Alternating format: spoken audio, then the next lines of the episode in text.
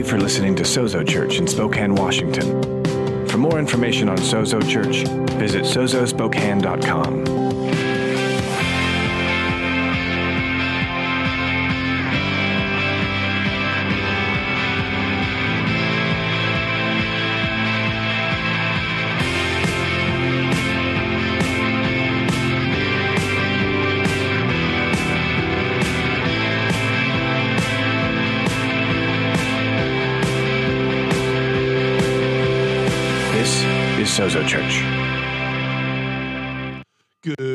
Sozo. How's everybody doing this morning? I pray you are doing well. It is a good day to be in the house. Amen. Merry Christmas. We can say that in church.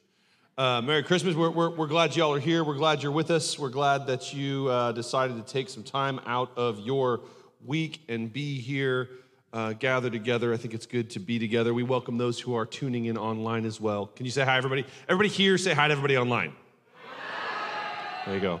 Um, real fast, I know it was mentioned um, before, but I want to just bring it up again for our, our awareness, for our for our understanding. I want to get you excited about it. Uh, we love Christmas around here. Amen.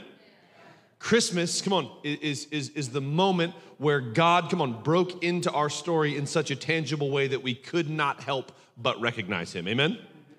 And so we, we like to celebrate Christmas around here. We like to, to remember it. So uh, we've been preparing, your kids have been preparing for our Christmas Eve service uh, where we're going to tell the story of Christmas. Amen? Tell the story of Christmas. Amen? Uh, we're, we're, we're excited. Uh, your kids are going to be uh, going to be singing. Our, our worship team will be here singing. I'll, I, I, I think everyone should come to our Christmas Eve service because every year you get to see a Christmas miracle. We do a one hour service. We're charismatic. That's a miracle. Come on, somebody. Uh, the gospel's going to be preached. Amen. And we're going to see people repent and believe.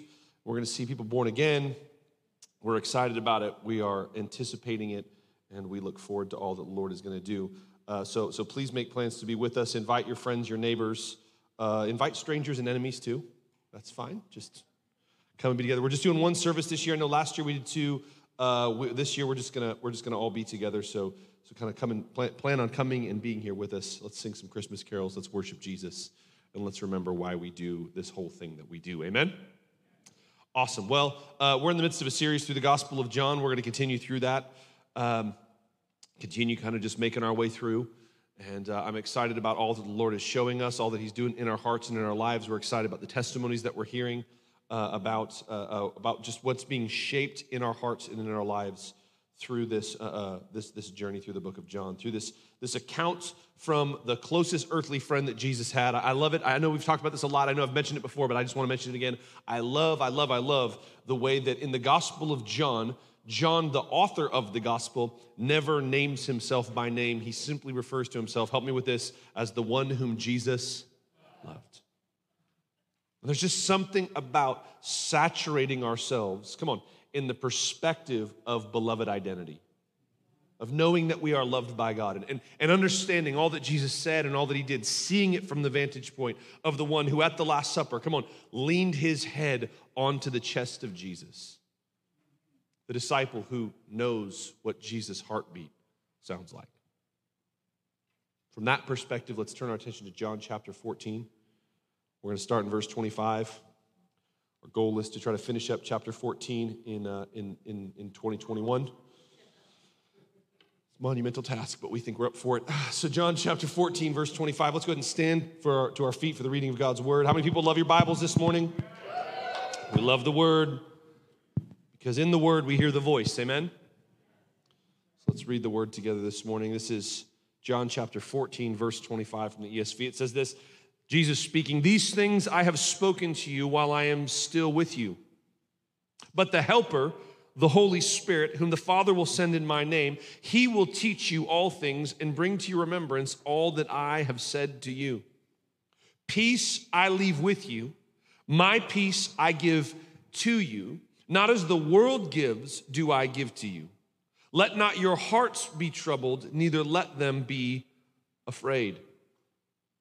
You heard me say, I am going away and I will come to you. If you loved me, you would have rejoiced because I am going to the Father, for the Father is greater than I. And now I have told you before it takes place, so that when it does take place, you may believe. I will no longer talk much with you, for the ruler of this world is coming. He has no claim on me, but I do as the Father has commanded me, so that the world may know that I love the Father. Rise, let us go from here. Church, let's pray together this morning. Holy Spirit, we thank you for your word. God, we, we, declare with all faith and assurance that this is the word of the Lord, and we praise you for your word. We thank you for your word. Thank you, Jesus, for your living, active, breathing word. God, I thank you that you did not give us uh, just, just some sort of uh, uh, you know, monument of stone for us to go walk up to and read stone words, read dead words, read passive words. But you gave us a living, active, breathing word. A word that cuts between our thoughts and your thoughts, a word that can, can, can differentiate between uh, the, the leading of our own lives and the leading of you, Holy Spirit, a word that can teach us to hear your voice. So we come this morning, God as a hungry people, as a desperate people, to feed on and hear your word. God, give us ears to hear, hearts to receive, feet to walk out what it is that you would say to us, that you might be glorified in our lives and good might come to the world through your presence with us. In Jesus' name, everybody said, Come on, everybody said, Greet somebody real fast around you and then grab a seat.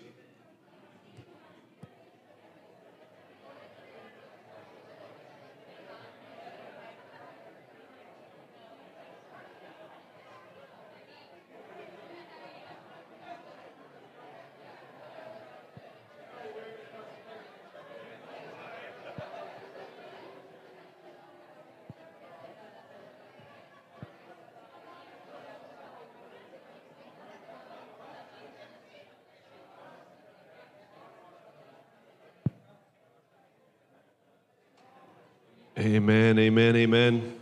Good to be in the house, good to be together.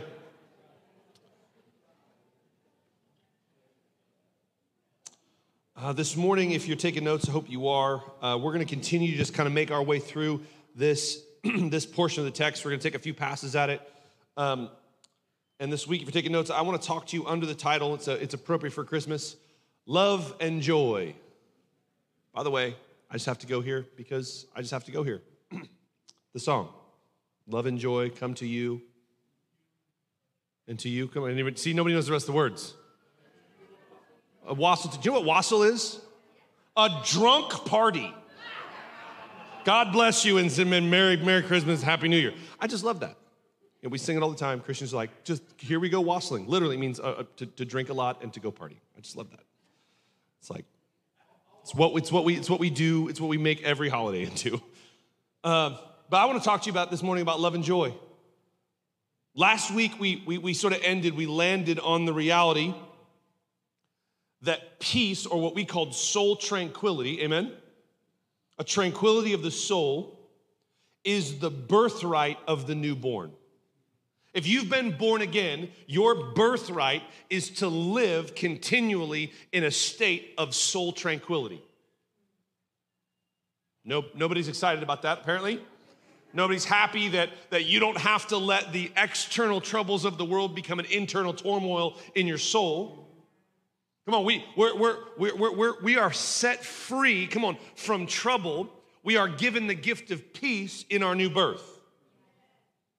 That's the promise, that's the birthright of the born again.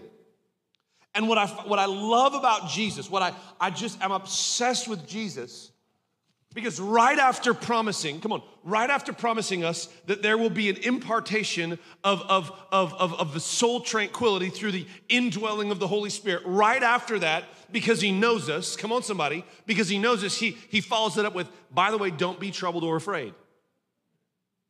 He, he just promised you peace, and then he commands you not to be troubled or afraid. Because he knows that from our past conditioning, Come on. even though we've been promised this, this supernatural, surpassing uh, joy and peace, he knows even though we've been promised this peace, our conditioning is, to gonna, is, gonna, is gonna lead us to run right back to anxiety and fear and worry and stress. And so he, he, he warns us hey, don't go back to that. I'm giving you something better. And I think he goes on in this text, if we look at this, and I, I hope to show you this this morning, I, he goes on to show us three things, I think, that rob us of our joy and kill the love that he desires for us. So this morning, I want to talk to you up front about some, about some joy robbers and some love killers. Some joy robbers and some love killers. Here we go. Here's the three that I, I see in the text a troubled mind, a fearful soul, and a wandering heart. Troubled mind, a fearful soul, and a wandering heart. A troubled mind. Now, when Jesus says, do not be troubled, he's, he's not telling you, hear me please, he's not telling you to avoid any uh, difficult or trying or pressure sort of situations. How many of y'all know if you're breathing, if you're here, if you're living, Jesus made a prophetic promise that nobody puts on a bumper sticker and that is in the world you will have trouble, tribulation, difficulty, trials, hard times. So Jesus isn't saying don't have troubles, he's saying don't be, come on, troubled. The way we like to say it around here is don't let external turbulence become internal trouble. Don't let the turbulence, the chaos, the, the absolute insanity, come on, somebody, of the exterior world infect your interior world. Because, come on, the birthright of the born again is soul tranquility. When you find yourself obsessed with external circumstances, they will bleed into your interior world and begin to bring turmoil. Come on, you, you, you know the scenario where you start playing in your head all of the horrible things that might happen? Where you, where, you, where you obsess about every negative outcome that might be. I remember, I remember the third time I went skiing. The third time, the first time I went skiing, I just fell down a lot. Can I get amen from anybody who's gone skiing before for the first time? Come on. I just fell down. I was in junior high, and, and we moved from Houston, Texas, where I saw snow once. It fell from the sky and died on the ground. And they wrote about it for six years after that, about the, the magic snow that fell from the ground. And then we moved up to we moved up to the Selkirk area, up to Metaline. Anybody know where Metaline is? Yeah, yeah. Literally, I literally, this, I just love this. My parents moved me from a place. We, we lived in an apartment complex in Houston, Texas, before we moved up to Metaline. In that apartment complex, there was like 800 units. I moved to Metaline. There was 160 people in the whole town. And my parents decided it was a good idea to take this little southern boy, this little island boy, this little southern boy, and ship him up to Canada to try to go skiing. Just fell down a lot. Second time I went, I kind of figured some stuff out. So I was, I was kind of skiing. I kind of figured it out. Third time I decided that I would go, I would go with all my friends who'd been skiing their whole lives. And they're like, How confident are you? I was like, I'm good. Let's go. Because I'm 13 and stupid. And or just 13. That's pretty much the same thing. And uh, I, I, get on the chairlift and they go, So we're gonna go around this little back area and we're gonna go. And I get to this place and I look up and I see a symbol on describing the run that we're about to go on that I've never seen before said, Hey, I, have been going on things with like green circles on them and blue squares on them, and there's like four black diamonds up there. What does that mean? And the guy just pointed. I looked down and I saw these giant mounds of snow, and I saw people flying down and zipping around. And here's what obsessed my mind I'm gonna fall, it's gonna hurt, and I'm gonna die. and like any any any 13 year old boy, I said, Oh well pointing my skis straight down, straight down the hill. And you know what happened? I fell down. It hurt. I might as well have died. We get obsessed with these things. We, we, we allow fear, come on, to just infect our whole mind. We allow fear to sneak in and to, and to corrupt everything, and we just get obsessed with these things. Jesus is saying, for his followers, for his people, for you, for me. This ought not to be so for us. This type of trouble, though, is addicting. Amen? We get obsessed with it, we get addicted to it. And I touched on this a little bit last week, where, where especially in the world we're in right now, it's really, really, really easy to let external turbulence become internal trouble. And it doesn't really matter which side of the, of the, of the, of the political or, or, or sort of worldview perspective you fall in right? If, you fall into a more progressive mindset right now, typically the way that that fear manifests itself in you is, is you know, there's a new variant and you're freaking out because nobody's doing what you think they should be doing. And so we're all going to get it. We're all going to die and everything's going to go just horrible. And if you come from a conservative perspective, a more, a more, a more, you know, conservative perspective, you, you're, you're thinking there's a new variant and they're going to like hold me down and force me to get vaccinated and I'm going to grow a third arm. And you're, you're all wrong. None of those things, none of this is a reason, beloved, for us to be troubled. None of this is a good reason for you to let go of your birthright. Your Father in heaven acquired that for you. What are you doing selling it just so you can be addicted to some sort of propaganda or some sort of conspiracy theory in your own head? Those of you who like conspiracy theories need to read Isaiah 8 12. It says, don't call conspiracy what they call conspiracy. Stop being obsessed with all that stuff. You're like, the Bible talks about conspiracy theories. Yes, the internet didn't invent them, it just multiplied them. We ought not to be troubled, beloved. This kind of thinking is like a snake eating its tail. Doesn't do you any good. Troubled mind robs us of joy and kills our affections. Can, can I, can, I just, can, I just, can I just pastor you for just like one second in that? Here, here's free pastoral advice.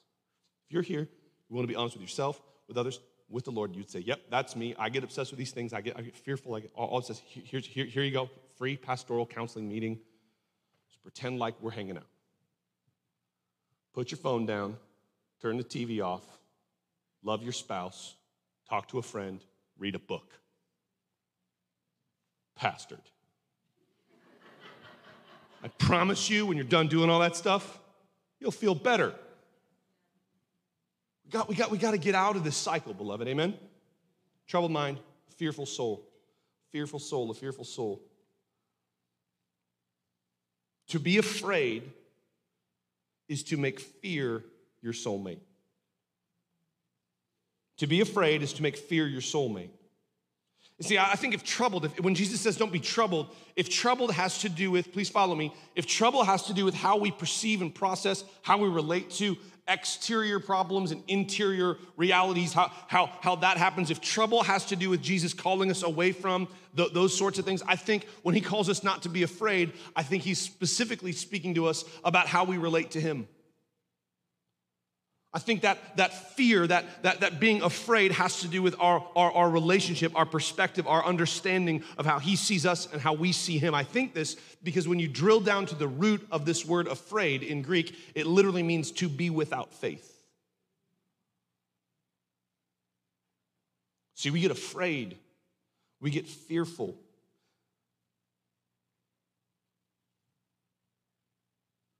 If being troubled has to do with our thinking and our perspectives, fear has to do with our divine relationship. And here's what you need to understand about fear, beloved fear is toxic to intimacy. You, you will not be intimate with a God that you fear. If you're constantly wondering, if, if, you, if you're still buying into the, the, the good cop, bad cop view of God as it relates to God the Father and Jesus. Come on, somebody. Nobody wants to admit that that's what religion taught you? Like Jesus, he's great. He's got feathered hair, he pets sheep, he plays with little kids, but the Father is mean. He's angry. He's like a junior high boy with his chest puffed out, looking to throw down. We, we get, and, and we hope that today we get, we get happy God, we get Jesus God. But maybe because of something we did or something we said or God somehow remembered a thing we did a long time ago, he's gonna get mad again and I'm gonna get rejected this time. And so we're like, a, we're like an abused dog that doesn't know what to do when its master comes home. It's like it's excited to see him, but it's afraid it's gonna get smacked. See, that's fear that creeps in and it, it robs us of our affection and it robs us. It's toxic to our intimacy. You are not going to be intimate with somebody that you're afraid of because intimacy requires a horrific amount of vulnerability. You can't be, you cannot have intimacy with somebody that you can't be vulnerable with. And so, so what we do is we, we build up walls, we put up shelters, we, we build barricades in our lives. We try to keep God at a distance. We try to be close enough that we, we, we're, kind of, we're kind of there, like that, like that, come on, like that abused dog, kind of in the room with the master, but not close enough to get yelled at, smacked, or, or kicked out of the room. The problem is, you were designed for intimacy. You were designed for intimacy, which means that you have an insatiable desire for it. That desire is, is, the, is the fingerprints of God's design for you. You're not, you're, you are not going to be satisfied without a divine intimacy. You're just not. Everything you try to fill your life with is not going to fill it. You're designed for it, therefore you desire it. But as long as we're as long as we're gripped with fear, come on, we, we can't know that intimacy. We shrink, we draw back, we withhold. robs us of our joy, it kills our love. Lastly, wandering heart. What I mean by wandering heart is, is dual allegiance. Come on, somebody. Dual allegiance. Hey, hey, I, I, I love Jesus. I love the gospel. I love church. I love the Bible. I love this whole Christian life thing. But you know, I still think there's some good over here. I still think there's something of value in, in, this, in this realm that's outside of that. Now, you might, you might not be willing to be that honest with yourself. You might not be willing to be that blunt in your dialogue, but your actions portray that is what you really think. Well, I, I know, I know, I know that I know that money won't really satisfy me, but if I go make a bunch of it, I can maybe see if it does. I know that I know that I know that more stuff won't make me more secure, but yet I spend all of my life trying to trying to amass more stuff.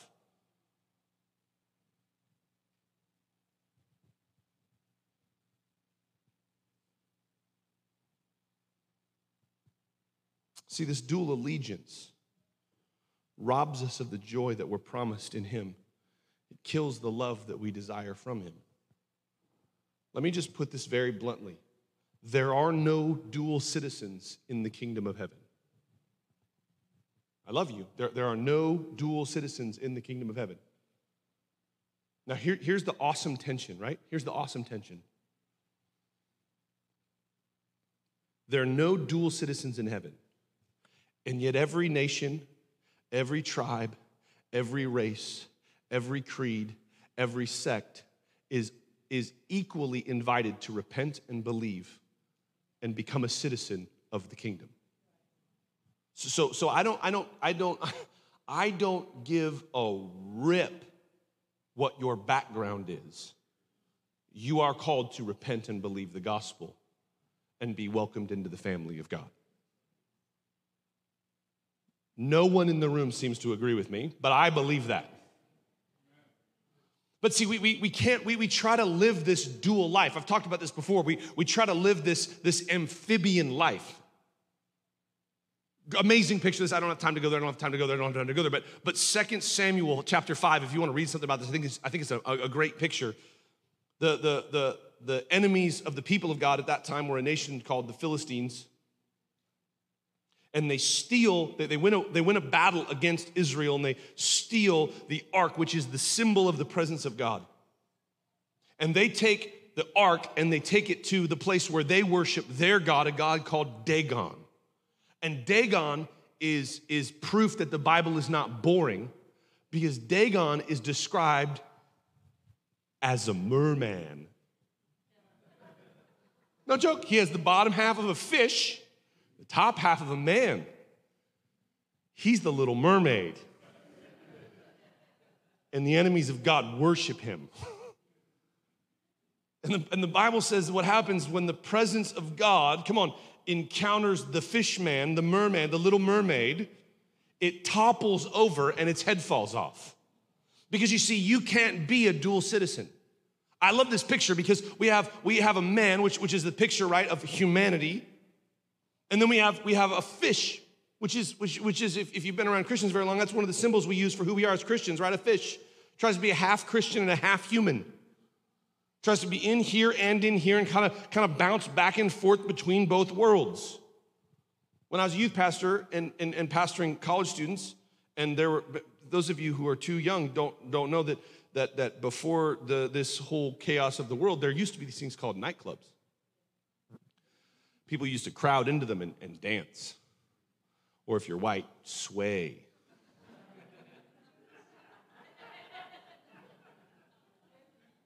And I used to call my I used to call my college students and say, you, you like to dance in the clubs on Saturday night and dance with Jesus on Sunday morning. By the way, if you're white in, in the church and you dance, that just means you bounce up and down. That's what we do. Um,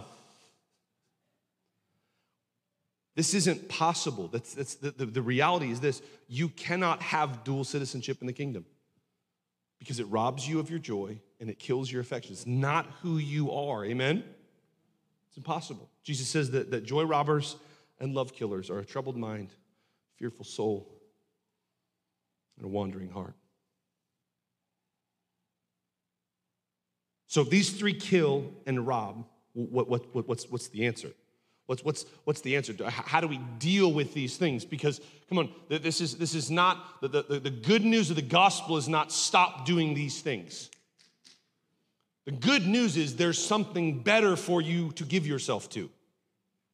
You don't have to give yourself to this anymore because there's a superior thing to give yourself to. And I think as we look in this text, specifically as we get to verse 28, I think we see something, and that is that love, come on, beloved, is the catalyst. Love is the catalyst. There's three sort of things that are spoken of, three elements that are spoken of. There's peace, there's love, and there's rejoicing. And I think love needs to be the catalyst for all of these things. So let's look at them again. Let's look at that's a troubled mind, a fearful soul, and a wandering heart. How does love fix that? How do I how does fixating on divine affection, how does fixating on love fix these problems? Well, a troubled mind gets dealt with when you fall in love with Jesus. When you fall in love with Jesus, Second Corinthians 10 5 says that he takes over every single thought in your head. The way Paul says it in Second Corinthians, he, he takes every thought captive under the obedience, come on, of Jesus. Some of y'all, some of y'all, some of y'all, some of y'all are married. Some of y'all are married, some of y'all are happily married. Some of y'all remember what it was like when you were first dating. Come on. And you were obsessed with that person. And you tried to go to work and work and you couldn't work because you were just obsessed with that person. And some of y'all are young enough that you were obsessed with that person when text messaging happened and you sent stupid text messages to each other. Hi. What are you doing? You gonna have lunch? I'm gonna have lunch. Can I, can I just tell you that, that that's the kind of that that times infinity, come on, is what happens when we get obsessed with an affection for Jesus. He takes over every corner of our brain and everything calls us to and reminds us of Him. Jesus said, If you loved me, come on, love is the missing piece. Yes, He gives, He gives peace. Yes, He calls us to rejoicing. How do we get from peace to rejoicing? He says the catalyst, the thing is love. It will purge your mind of trouble. And then I love this fear, come on, is cast out, John tells us, by perfect love. Fear gets cast out by perfect love. First John, this is in, in, in the Gospel of John, this is in his epistle, First John, First John chapter 4, verse 18. says, There is no fear in love, but perfect love casts out fear. For fear has to do with punishment, or your translation might say judgment. And whoever fears has not been perfected in love. We love because, come on, we love because he first loved us. So our love is merely a reverberation, a response, come on, a ricochet of his love. And so if perfect love casts out fear, and, and it does, then fear in my life is evidence that I have not been willing to receive and respond with perfect love. I love that, that John leaves room for this, this process in this text. Perfect love casts out fear. Whoever fears has not been perfected in love. If perfect love casts out fear, and it does, then our allegiance to and addiction to fear keeps us outside of his love. Now, now, now, now let me be really, really, really, really, really clear here. Nothing of nothing, ever nothing, can separate you from the love of God.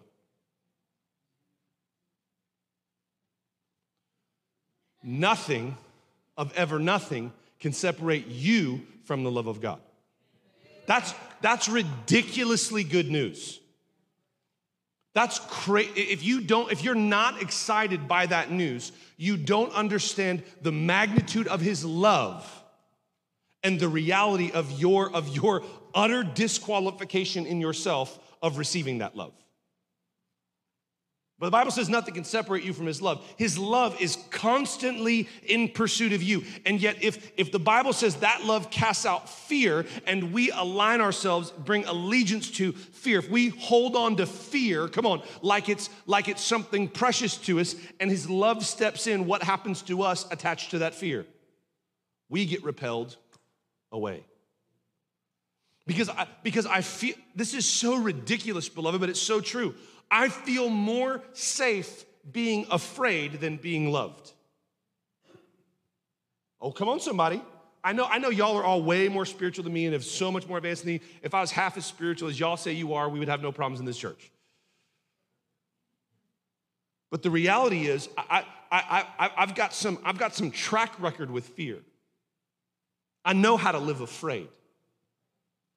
It's, it's, sort of, it's sort of become like a comforting blanket of anxiety for me all the time. But to be loved by the reckless, raging fury that we call the love of God, that scares me. So I'll, I'll, I'll, stay, I'll stay in allegiance to my fear at the cost of receiving his love. And thus I'm stuck in this cycle because the only thing that can free me from my fear is not an avoidance of trouble or problems but an encounter with his love.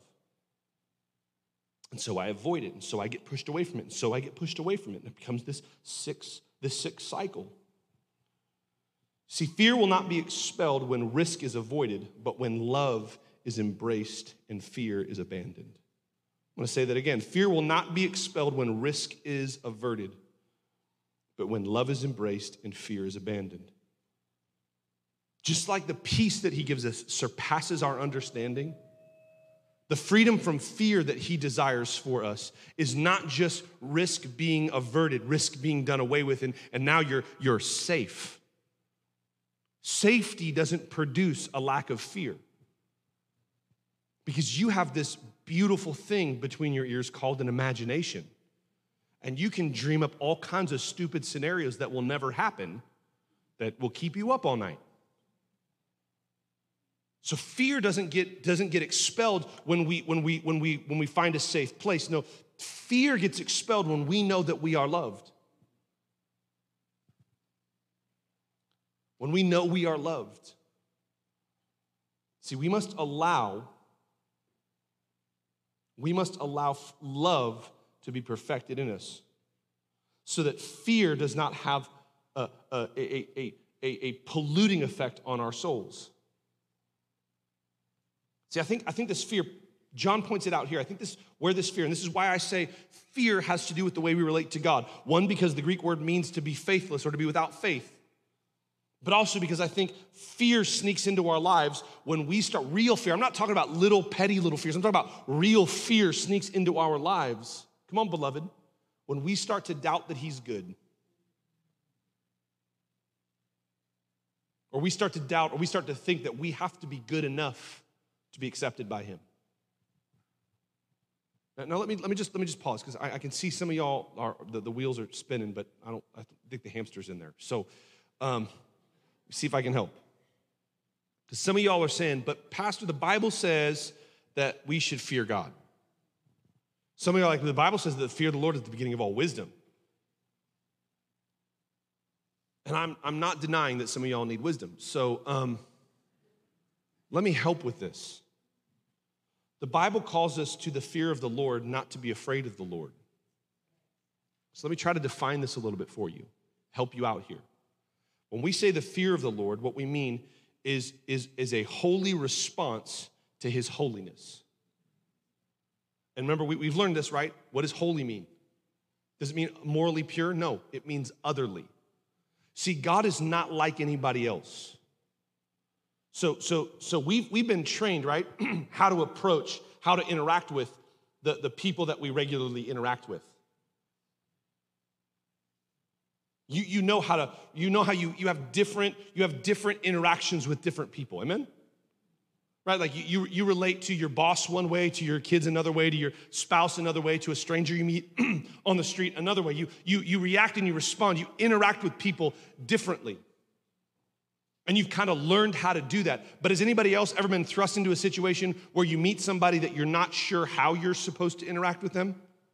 I, I had a friend, this, this happened, he, he was ministering on the continent of Africa. I don't remember which nation, but he's leading worship. He was called there to, to lead worship at this, at this uh, uh, gathering of Christians and, and pastors gathering in, in one of the nations in Africa. and as he was worshiping, He's leading worship. As he's worshiping, everyone's, you know, there and they're erupting. They're, they're singing. There's about a thousand people there, and it's, it's this big party atmosphere, and they're just loving Jesus. They're declaring his glory. They're declaring their love for him. And all of a sudden, he said, he sees the, the back door of the room open, light comes streaming in, and everybody in the room goes dead quiet. And he's up on stage looking like, you know, leading worship. And he's like, what just happened? And the, the pastor walks up, takes the microphone, and welcomes the king of that nation to walk onto stage. And my friend is leading worship, and, and he goes, Never before in my life have I not known what to do so much. It's like I'd never met a king before. And here he walks in, and he's got these, he's got these guards around him with these rifles and these giant swords, and they're decked out, and they're, they just come barging. They, they, they split the people, and he walks up on stage and he stands there and he, he actually welcomes the people. He welcomes my friend who's leading worship and, and blesses the whole event and, and thanks everybody for being there and says that the, the country, even though he's he's not a Christian, he thinks that the world, their country needs more Christians because they do so much good and they, they're, they're transforming the atmosphere of the nation. And, and my friend's just standing up there the whole time, and I, I will never forget, he says this. The pastor then thanks the king and takes the mic back from him and he says, King, thank you for your, your blessing. Thank you for, for being here with you. We, we honor you. But if you don't mind, we need you to leave the room because it's time we honor the King of Kings. and the miracle of the story is nobody died. Right? The, the people in that room, and, and, and, and the people erupted in cheering, he said, and the, and the, the king kind of laughed and he got off stage and he walked out with his, like, you know, gajillion bodyguards with swords and knives and spears and guns. And they left. See, here's what I'm trying to say. You, might not, you, you, you, when, when we understand the fear of the Lord, what I'm saying is you know how to interact with certain people. But nothing will prepare you you don't know how to interact with somebody who's utterly other than everything you've ever encountered. He's not like anybody else. He's not restrained by anything that restrains anybody or anything you've ever encountered. This is why the Bible uses so many different metaphors and pictures to try to describe God. It's why it's because there's nothing that really fits. Nothing can be all encompassing. And so, fear of the Lord is us saying, you know what? He's not like anybody else. And so, I'm gonna have a holy response to his holiness. I'm gonna respond differently to him. Come on, I'm gonna respond in an otherly way to his otherliness.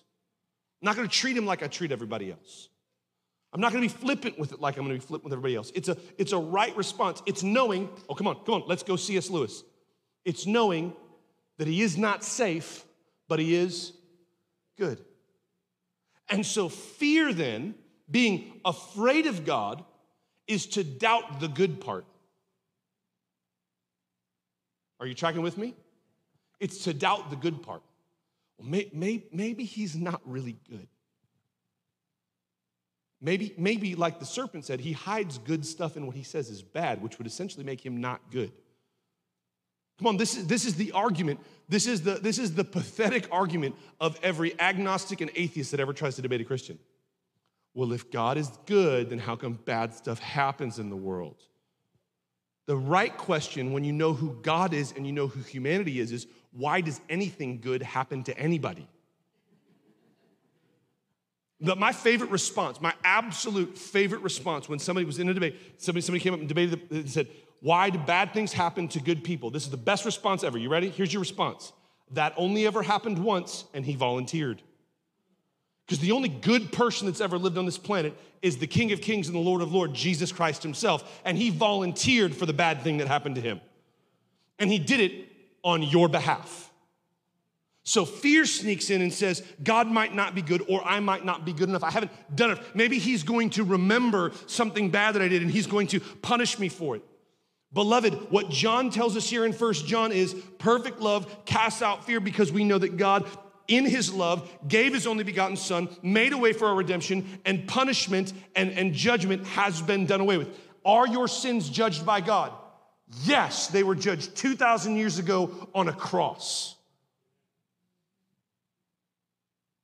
There is no more judgment, there is no more punishment. It was done 2,000 years ago. I can prove it. Jesus said, It is finished. Literally paid in full. There's no more payment to be made for your sin.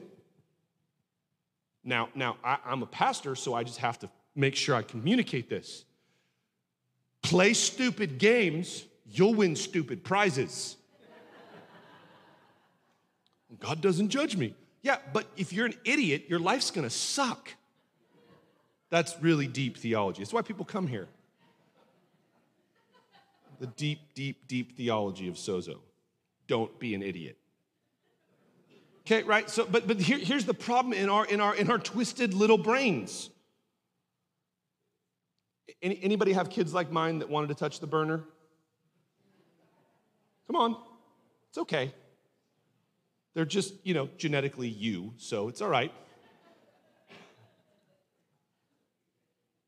When your child touches the burner, is the burn on their hand your judgment against them?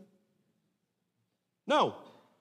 They played a stupid game, they won a stupid prize. You, you want to live your life. Look, this, this book is full of, of, of principles and leading and guiding that our loving Heavenly Father gives to us so that we stop touching the burner. Let's bring this to our life.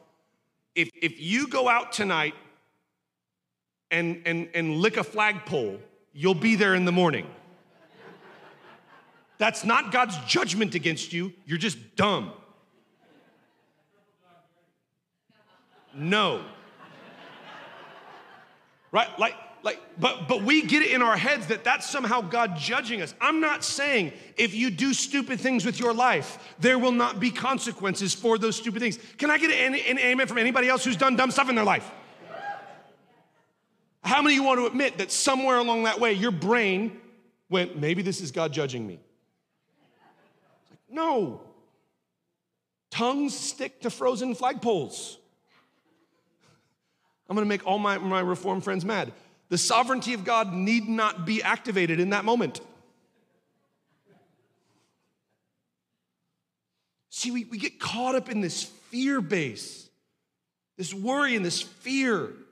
And John here is telling us look, let love perfect your view of who he is and who you are in him so that fear doesn't play a role in it anymore. Amen? Judgment has already been dealt with. You wanna know, you wanna know what God's work in your life is right now? You know what God's, God is not sitting up, up in heaven, God, the Holy Spirit is not dwelling within you looking for reasons to judge you. The sentence, the judgment, the punishment, the payment has been done.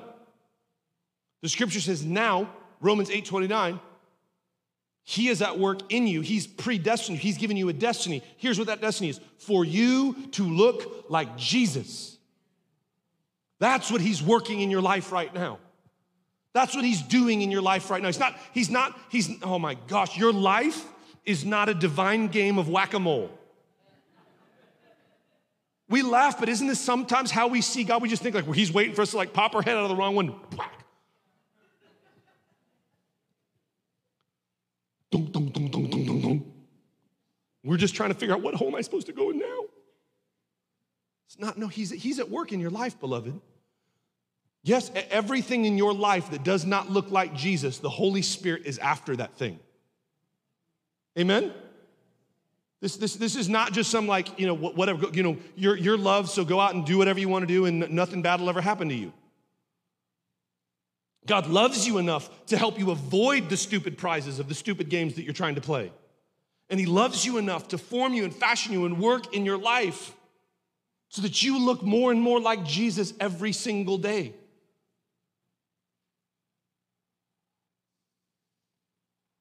Troubled mind, fearful soul, a wandering heart. Say this quickly. I said that a wandering heart is dual allegiance. Let me put it another way dual allegiance is a sign of divided affection. I love, I love Jesus, but I also love fill in the blank. I love Jesus, but I also love my car. I mean, I, English is weird because we only have one word for love, right? You love your kids and you love cheeseburgers, and I hope you love them in different ways. But Jesus is going after the heart of that thing. And, and I think it's evidence in the disciples here because, as we've said, they thought they were on this trajectory toward greater and greater and greater success and fame and winning.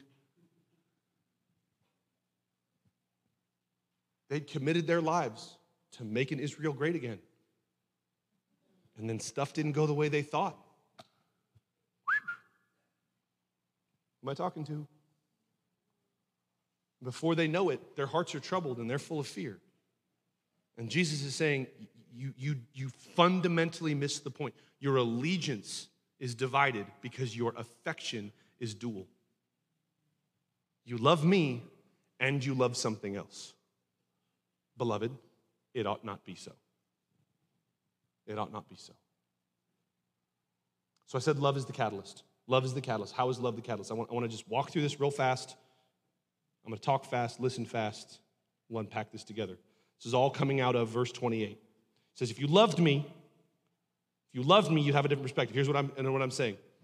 When effectual affection for Jesus mingles with the perfect peace of Jesus, our eyes are lifted. When effectual affection for Jesus mingles with the perfect peace of Jesus, our eyes are lifted. If you loved me, what he's saying, if you loved me, you'd see what I'm doing as ultimately, though not about you, beneficial for you, yes, but not about you. You'd see that there's something bigger than just you going on here. Yes, disciples are saying, I love you, I care about you, I'm walking with you, I'm your rabbi, none of that's changed. But listen, something bigger is going on here than just your bad day. I used, again, I used to say this to our young people when I was youth pastor like, your destiny is bigger than your bad day. You're going to have bad days. No one amens that. Your bad days are gonna, are gonna turn into sometimes bad weeks. Your bad weeks are gonna turn into bad months. Your bad months are gonna turn into bad years. You might even go through bad decades. I'm not standing up here saying, like, vote for Jesus and all your wildest dreams will come true. That's not, that's not, that's not the message of the gospel, beloved. That's not what I'm saying. What Jesus is trying to show them here is like, yes, I know. And I admit, can we just stop for a second and point out again that Jesus is the one who's about to be crucified and he's encouraging them? How good is our God? Like, hey, I know it's gonna be really hard for you when they beat me beyond human recognition. I know that's gonna really bother you, but let me just give you a hug real fast. Like, if I was Jesus, they would all be fired. Like, I would just be like, all of y'all can leave. Oh, guys, I'm, I'm about to be beaten and crucified because of your sins. Oh, Jesus, this changes our plans. Get out. Just there you go, leave, see you later. I'm gonna skip the cross thing and I'm gonna take the elevator to heaven. This is if I was Jesus. Can we, can we rejoice that I'm not? This is confession, this is not like teaching time. Okay? See, when effect, effectual affection for Jesus mingles with the peace of Jesus, our eyes lift, we, our, our perspective changes, our understanding changes. A soul, a soul in tranquility, infused with holy affection, has an improved vantage point. I'm gonna say that again because that is worth the price of admission. A soul in tranquility, infused by holy affection, has an improved vantage point. If you are here right now going like, I just don't know what to do. Everything in my life seems like crazy. I don't know what road to take. I don't know what's going on. Everything seems weird. I mean, I've had more conversations with y'all over the last couple years with you just saying like, I just don't understand the world right now. Get on the bus. None of us do. Okay, I, but here's what I do know. That you freaking out and abandoning your love for Jesus does not help you see the world right. This is why I said, put down your phone, turn off your TV, love your spouse, play with your kids, talk to a friend, read a book. Get, get out of that, get, get out of this constant cycle. You, you all realize, right? I don't care which, which version of, of, of, of media you listen to. I don't care whether it's mainstream or a random dude on YouTube sorry, alternative media.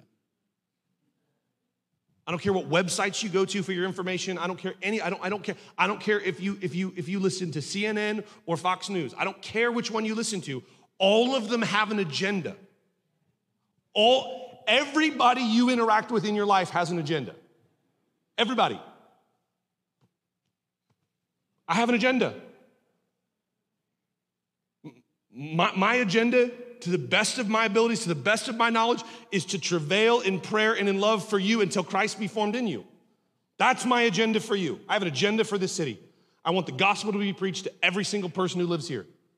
I want them to repent and believe. I want to see the kingdom come. I want to see the church built. It's my agenda. Can I just inform you real fast in case you don't know? CNN and Fox News and independent news media, that's not their goal for your life. Their goal for your life is for your eyeballs to get addicted to their screen.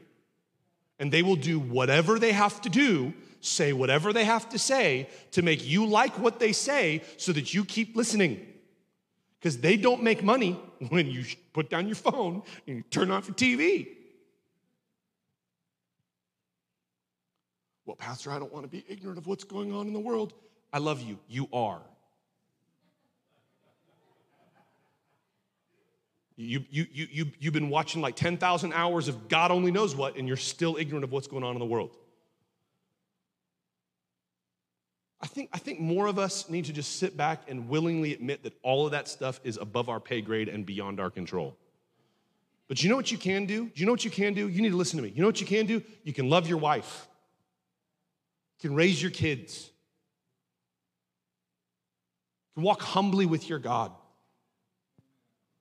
You can get up in the morning, put your pants on, get a job, work your job, love the people around you. You can do that. But we want to obsess about stuff that we have no control over. I don't know how I got here. You're welcome. People are looking at me like, what does this have to do with verse 28? You're, you're, because our perspectives are wrong. Are you hearing me?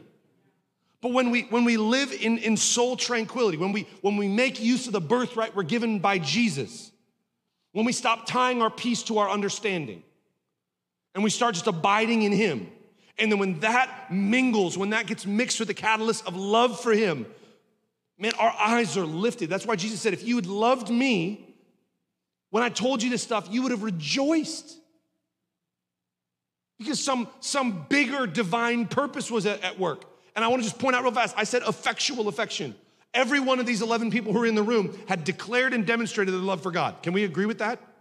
But yet he says there's something lacking in the effectualness of it. We've talked about this in the past. It's like boiling water.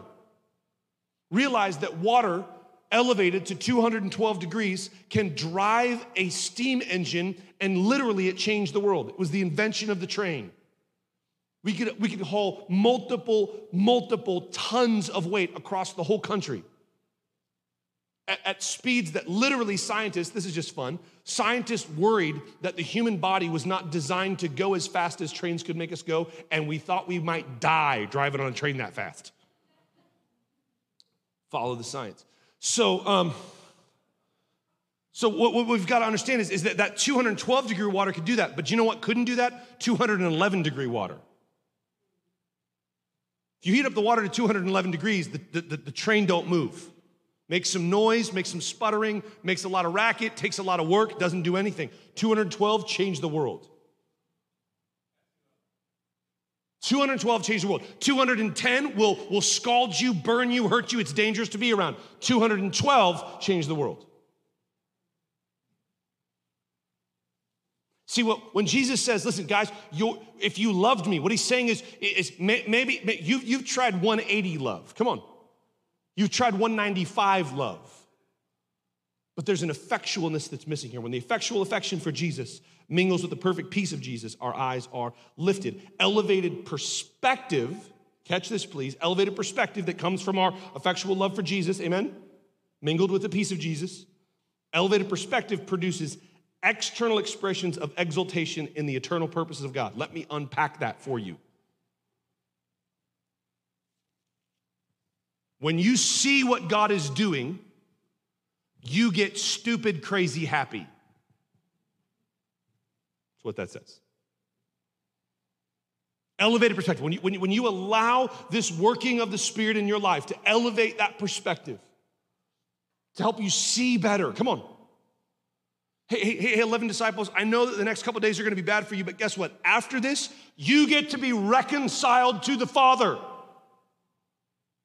You'd have rejoiced because I'm going back to be with the Father. You're in me, I'm in you. I'm about to go to the Father. You get to go back to be with the Father. That's better than Jesus just being here with you and you getting to be famous. That's better than your team winning. When that perspective is elevated, when it really happens, Jesus said you would have rejoiced. I use the word exaltation, it means the same thing. Exaltation is lifting somebody up, exaltation is rejoicing, being happy, cheering, shouting, doing what y'all crazy people do when we worship here. That's the normal response to the purpose of God being fulfilled in the earth. So, what's the eternal purpose of God? The eternal purpose of God is His nature on cosmic display. Can I get an amen from somebody? See, even when His purpose, His, his, his eternal purpose, God's nature put on cosmic display, causes me to maybe have a bad day, if that's happening, I'm good with it.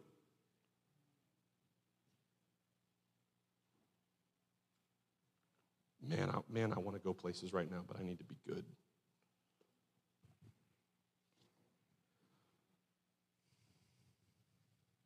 The church needs to remember that we exist for Him, not Him for us.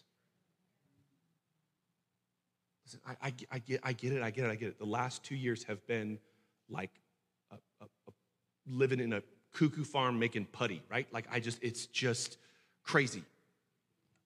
I get it. But it, it, it, it, it need not be a question in your heart to ask, what is God doing? You wanna know what God's doing? He's putting his nature on display for everyone to see, and he's forming you to look more like Jesus. So well, I don't like this. I didn't say you had to. But the pot doesn't get to say to the potter, I don't like being formed like this.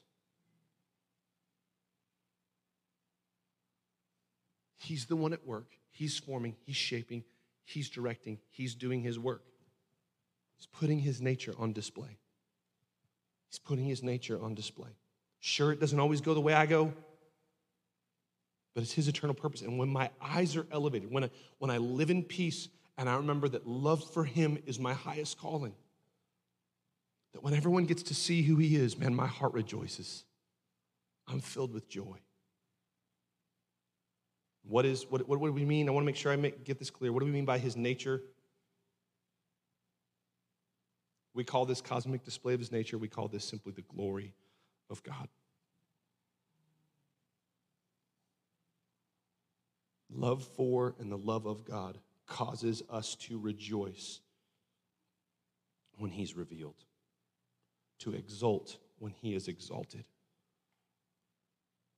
When we see the one that we love, when we see the one that we love, come on, when the world sees the one that we love, when the one that we love is revealed, we get happy, we get joyful, and we rejoice. Love is the catalyst for that to take place. See, the reason, the reason why Christians are called to be people who rejoice is we are called to be people who have experienced and encountered and engaged a ridiculous love that we cannot even fathom. And when that love mingles with the peace that He gives us, come on, somebody, joy and rejoicing are the natural byproduct. Can I get an amen from anybody? Let's stand to our feet.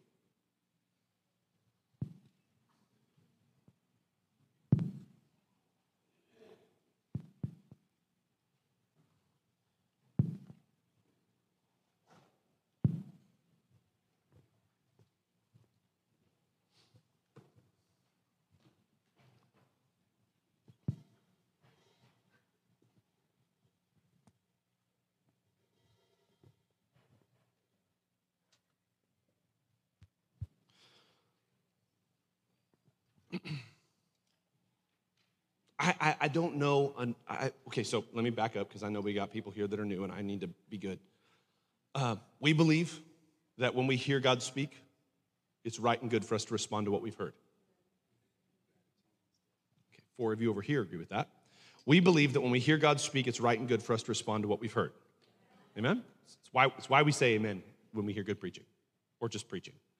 Um, that's why we respond. So, so what we've decided to do as a community is we, we sort of carved out some time here at the end of our service, not to just sort of like sing a song as we leave, but to respond to what we have heard. Amen? So, so here, here's how we respond. We respond through celebration, through contemplation, and communion. Communion, quite simply, we, we, we do that in two ways. We partake in the ordinance of communion, where we take a piece of bread and dip it in the cup. We also have gluten free uh, on the edges here um, if, if you need that in the white tables. We also, if you're not comfortable with taking in a communal way like this in this season, we totally get that. So in the back in little gray uh, pack, uh, little little gray tubs, we have a prepackaged communion that you can take if that's more uh, conducive to where you're at in, in life right now. We, we, we encourage you to make use of that. But here's the deal: we open up this as a means of celebration, and reminder of the means by which we have experienced redemption, the broken body and the shed blood of Jesus, and it is open to all. Come on, who put their faith in Jesus. Don't care what, what denomination, what background, what church you normally go to. Listen, if you love Jesus, if you've repented and you've believed, these tables are open to you. If you have not done that, we would, we would, we would just tell you listen, you don't have to pretend like you're a Christian and do this Christian thing called communion. You can just hang out in your seat. Nobody's going to judge you. Nobody's going to think anything weird of you. But let me just stop for a minute. I would be derelict in my duties as a minister of the gospel to say if you have not come to a place of repentance and belief in Jesus, just want to ask you one simple question why not? Because listen, all the things that you're going to in your life to try to find out who you are and to try to make yourself feel secure and safe, all the places you're going to try to find joy and happiness and satisfaction, all of those things either have or will or are failing you. But Jesus says that when we come to Him, He tells us who we are. He makes us safe. Come on, somebody. He fills our life, like we talked about today, with such joy that it overflows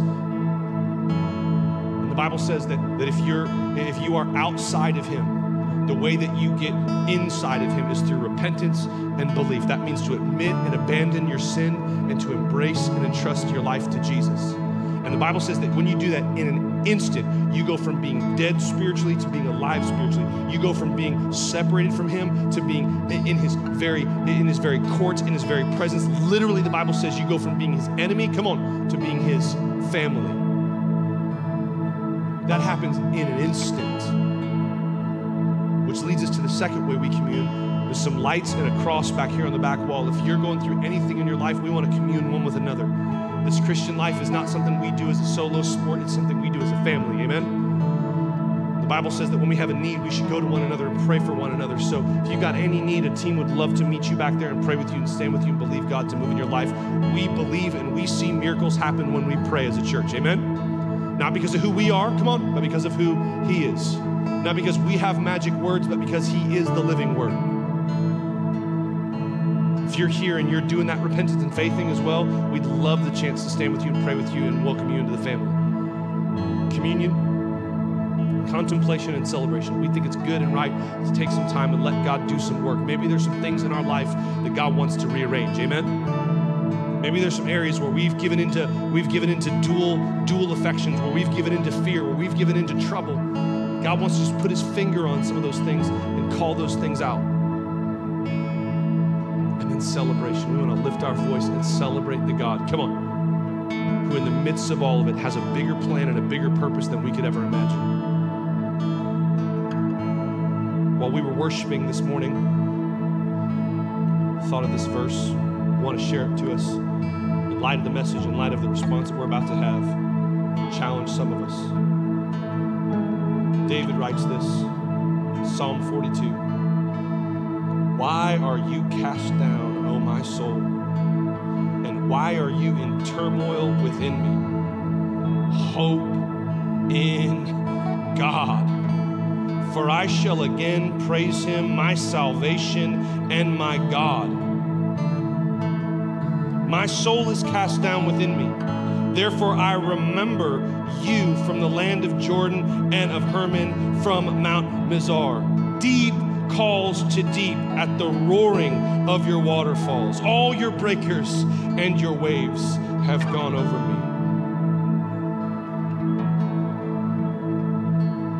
me. By day, the Lord commands his steadfast love, and his night, and at night, his song is within me, a prayer to the God of my life.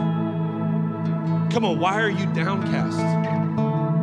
you don't know what's going on in the world and you don't know what's happening in my life and you don't know what's going on. I got a bad report. I got fired from my job and they left and they died. Yeah, you know what? And Jesus is forming Christ in you. And God is at work putting his, his, his nature on display. And when we can lift our eyes, come on, church. Let me put it this way when we lift our eyes, we lift our voice. Come on, when we lift our eyes, we lift our voice, and He receives the worship that is due His name. And when we lift our eyes and when we lift our voice, the Bible tells us in Joshua that walls fall down. Stuff shifts when that happens. So I, I, I, I, pulled an audible on the worship team. They had an amazing response song prepared that would have been just absolutely fantastic. But I think, I think, I think there's a little bit of worship left in us speaking to our souls this morning. I think there's a little bit of, I think there's a little bit of, uh, of work left to do in speaking to ourselves to live our lives. Come on, in a posture and an attitude of gratitude toward Him. I think we need to lift up our voices this morning and thank Him for all that He has done. Come on, thank Him for all that He has promised. Thank Him for all that He is doing. Thank Him simply, come on, simply and only because of who He is. Because I don't care how bad your life is, and I don't care how good your life is, I'm going to tell you a truth statement right now. He's better. He's better. He's better. Some of y'all came in here with some depression hanging around your head and your hearts. And I think right now, as we lift up our voice, there's an anointing here to break that yoke on your life. I think there's some movement here in the spirit this morning to break off some wrong thinking in our lives, some bad perspectives in our in our understandings, to shift the way we see ourselves, the way we see God, the way we, we see the way we're supposed to interact there. Some of y'all, I said you need to love your spouse, and, and your first thought was, I can't even love myself. How am I supposed to love anybody else? We love, come on, because He first loved us ask you to stir up some emotional response in you. I'm asking you to look at Jesus and let whatever happen, happen. So, Holy Spirit, we thank you this morning. We thank you that you're here to lead us into all truth. And we thank you, Jesus, that you are truth. Truth is not a list of facts. Truth is not a list of, of, of, of, information. Truth is not a list of, of, of simply right understanding. No, truth is a person, and his name is Jesus. And so we come, God, in this foolish, weird way that you call us to. And we, we, we like Hebrews says, with our hearts and our mouths, we worship you. With our hearts and our mouths, we, we raise our hands. Our, our hands are symbol of our activity and our actions. We lift them up to you, open handed. It's all we've got, Lord. It really is not much. In the face of so much, this really isn't much, but Lord, in another sense, it's everything we have. It's a widow with two pennies. It's not much, but it's all we have. In gratitude for who you are, in joy over what you've done, in eager expectation for what you've promised, and in the deepest, most abiding affection simply because of who you are. God, we'll waste our lives. We'll waste our lives worshiping you. We'll pour out every breath we have to praise your name.